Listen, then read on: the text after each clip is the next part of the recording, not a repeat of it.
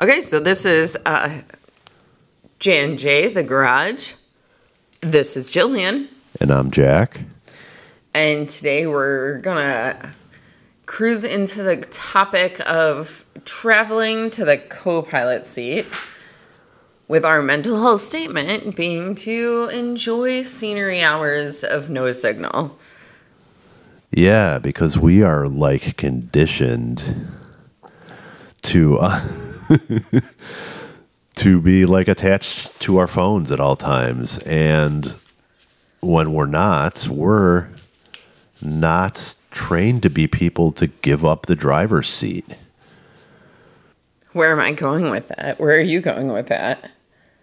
Well, I'm I'm thinking that like it takes more than swallowing your pride to uh, let someone else take the driver's seat, even in a metaphysical way. You're being so philosophical. Oh my god, I can't say it. Class, I hate it. Oh yeah, I I hated the class too, but I I discovered philosophy. a love. Philosophy. Yeah, That's it. I discovered a love for philosophy so as an adult. That's difficult to say when it goes to a cul to believe. Either way, what he is saying is that we're going to be talking. That was the longest intro ever. Um, we're going to be talking today about our again a Montana trip. Uh, we've done a few trips where we fly into one destination and drive to another, uh, mostly to waste some COVID credits we had. Um, but also, the easiest way for us to use vacation time wisely is to fly into one state and fly out of another because we get to enjoy everything without having to drive back to the main location. Uh, it does cost a one way trip on a rental car, which does suck, but it kind of gets us into conquering those 50 states we're trying to get through. So it helps. But uh, on our flying to Seattle, drive to Montana road trip, which we did uh, in 2022. Yeah.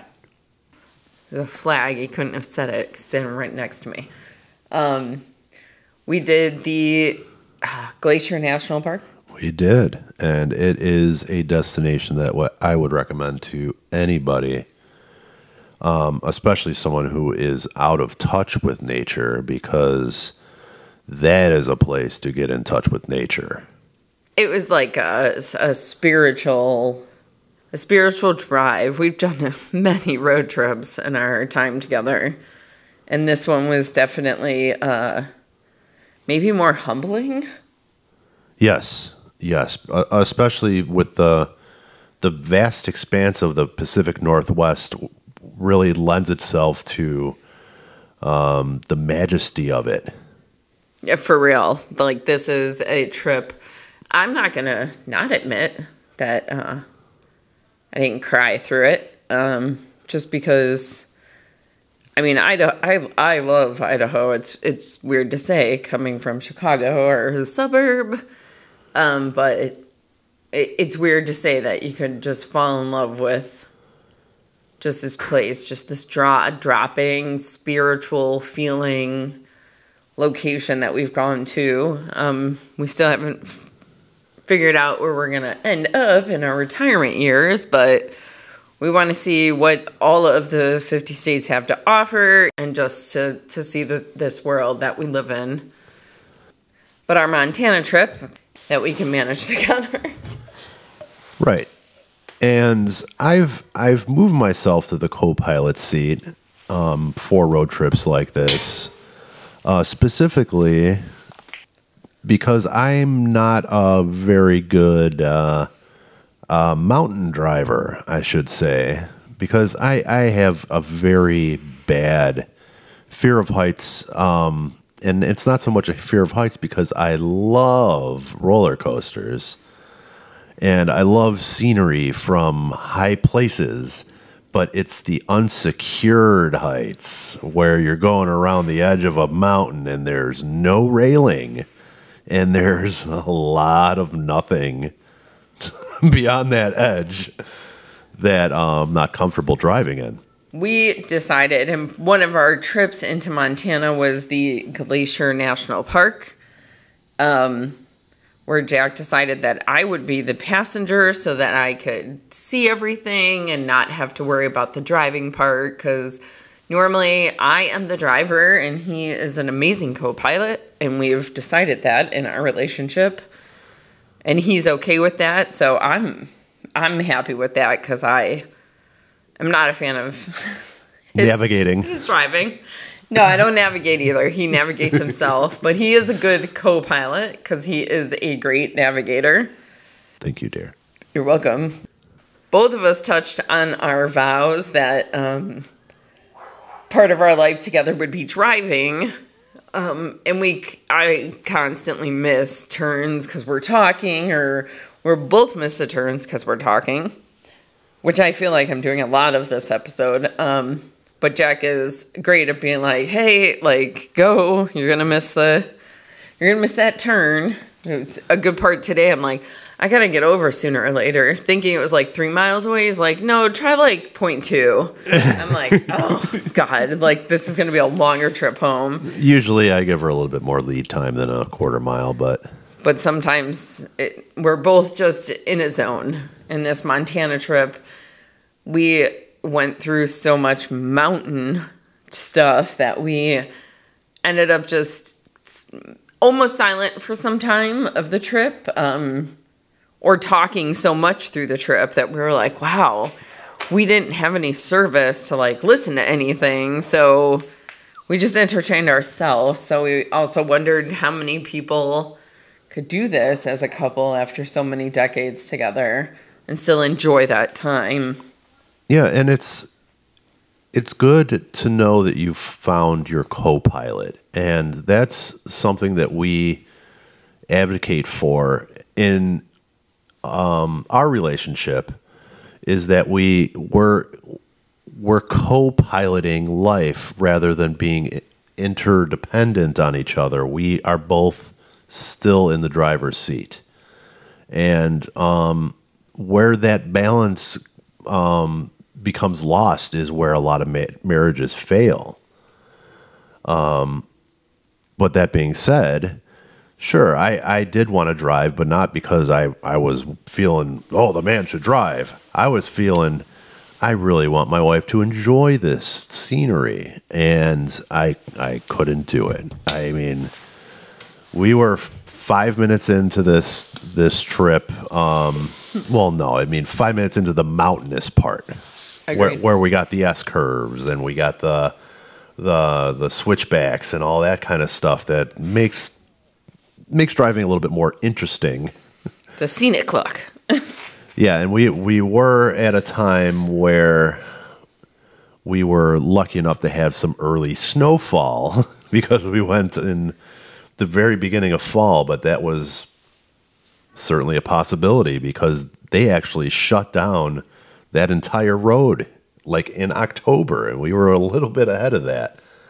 So um not to terrify you, but yeah, they they close those roads completely because they're completely covered in snow.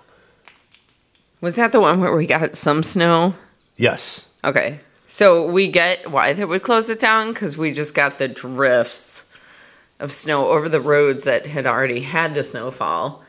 I'm going down this, but Glacier National Park is basically um, where beautiful beach meets glacier mountains. Just And, and the Pacific Northwest and the Rocky Mountains and all of that combined. but it was just like two beautiful parts of the world that that just met and it was it was just awe-inspiring and i was i'm okay with driving obviously i like to drive everywhere but that meant we also were not going to get any pictures because jack here is a terrible picture taker I I'm, I I admit it. I I actually don't have a good camera on my phone on purpose because I don't want anybody to say, "Why don't you take a picture?" I can say, No, my camera sucks. No, the reality is I suck at taking pictures. He sucks. Uh, selfie. You know how like your selfie angles are all there. He does not have that logic down in place. One time, my daughter and I wanted a picture of us in her homecoming dress, maybe. He was literally like holding the camera up high. And Yeah, we're like above my head." What are you doing? And he was like, I'm taking a picture. Isn't this how you're supposed to do it from up high? And we're like, oh my God, that's selfies. This is just a picture of her in her dress. Like, what are you doing? But he continuously does that. So he never has a good good selfie angle at all. So that's for later discussion. This discussion is how I wanted some of these pictures to exist. And uh, I had to actually like tell him like roll down the window, zoom in. Okay, I'm gonna stop, hit it this way, or just take a video. We'll slow it down later. Or, I mean, obviously I wasn't going that fast. It was in the mountains, but his ability to hit Yes. camera was ugh, it was rough.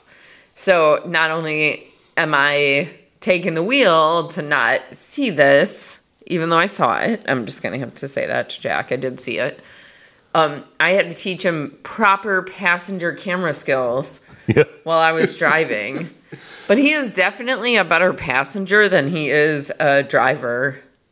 I, I I admit that too. I mean, I enjoy being a passenger because I mean, hey, what's what's not to like? I mean, you get to sit there, you don't have to do anything, and you can do what basically whatever you want 100 within reason. I mean, you you can't like throw stuff at the driver. I, There- I, I there have done that though. there is a part in our relationship where it wasn't such the best pilot co-pilot job. There was one trip to florida that was rough. It was at the darker points of our relationship. I laugh about it because it is kind of funny at this point. Okay so we're driving and it's on our way home from florida and it had been a rough trip.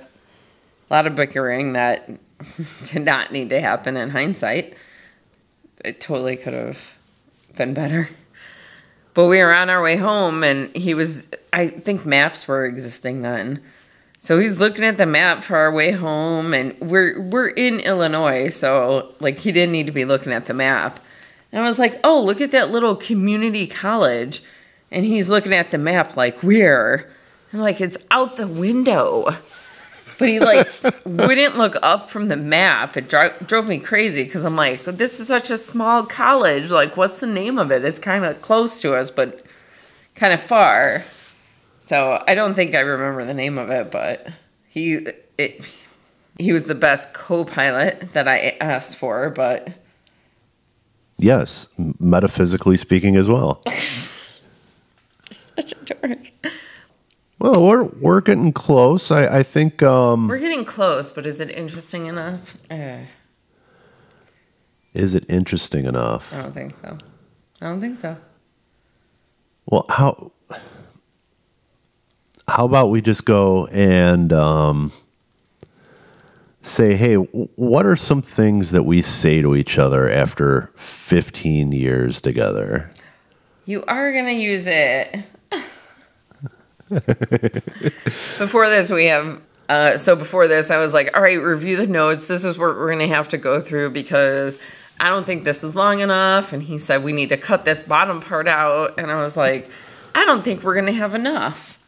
So even though he does the audio editing, I have to go back to all the previous ones you've listened to, outline, and make sure I move all the stuff we didn't talk about so we have enough context. And and I gotta say that it, this this is probably appalling to um, younger people than us. Um, she has all of these podcasts outlined on a notepad, not a, not a whiteboard, not a idea board or anything like that. Nothing digital. This is all manual, old school, breaking it down before you're writing a term paper kind of this is the way that we learned people we were we were we had to do everything by hand we were in the age of the typewriter We've been yelled at by the kids not to bring our age into the podcast, though. Well, I, I got to say, so far, the majority of our listeners are aged 35 to 44. So I was um, astonished. I, I mean, it, that something like this finally happened after 15 plus years together. I shared the blanket with my wife. and that sounds so weird coming out of my mouth. But you see, we've found the perfect sleeping arrangement, okay? Leave each other alone. Leave each other alone and have your own blanket, for gosh sakes. Nobody sleeps at the same temperature. he does not sleep at the same temperature as the rest of the world. I don't need a blanket. I need maybe like a, a little, I have a little fleece throw. And my wife has a full down comforter. Well, not a full. It's actually a king size comforter for her half of the bed. I don't need this blanket. And that's that being said, I actually did that night and wrapped myself up in her blanket, and it was surprising to me. Now that shouldn't be something that sh- that should be surprising because technically, and this is something that we've discussed with our our friends and family is that we we've found it's beneficial to both parties. Why not? Why not have two blankets? You don't have to sleep under the same blanket to sleep in the same bed. Yeah. So at one of our parties, um, not like we're hosting crazy parties, but one of our our friends and family parties, uh, we were talking to a few people, and someone said, like, yeah, I was in the bed and I like went under the blanket and she was mad that I like was taking her blanket. And I looked at him and I'm like, well, she should be because who sleeps with the same blanket? And he was like, what? And I'm like, stop your complaining. And Jack doesn't gun doesn't touch my blanket. dot dot dot. The moral of the story: my wife bought said person a new blanket for Christmas. Best gift ever. That's what he said. That's what he said. And it's like follow through on these things. I just couldn't like, think what would be the best Christmas gift for said person. And when I was like, this is going to be freaking hilarious. And then, like, I don't think he got it on Christmas Day, but on like a few weeks, a month, a month later, he was like, best blanket ever. You're your friend keeps trying to steal it from me. And I'm like, ooh, competition's on. You know, you find that good blanket Yes. that could be forever, but I found a good co-pilot. She just winked. If uh, I can say that out loud, just to give you a little visual, we're not. I also elbowed him because Yes. So, yes, it was. Enjoy the scenery, everybody. Um, we love you. Thank you for listening. And we will see you next week. thanks for tuning in again. We appreciate it so very much. Have a good night, good day, midday. It's five o'clock somewhere.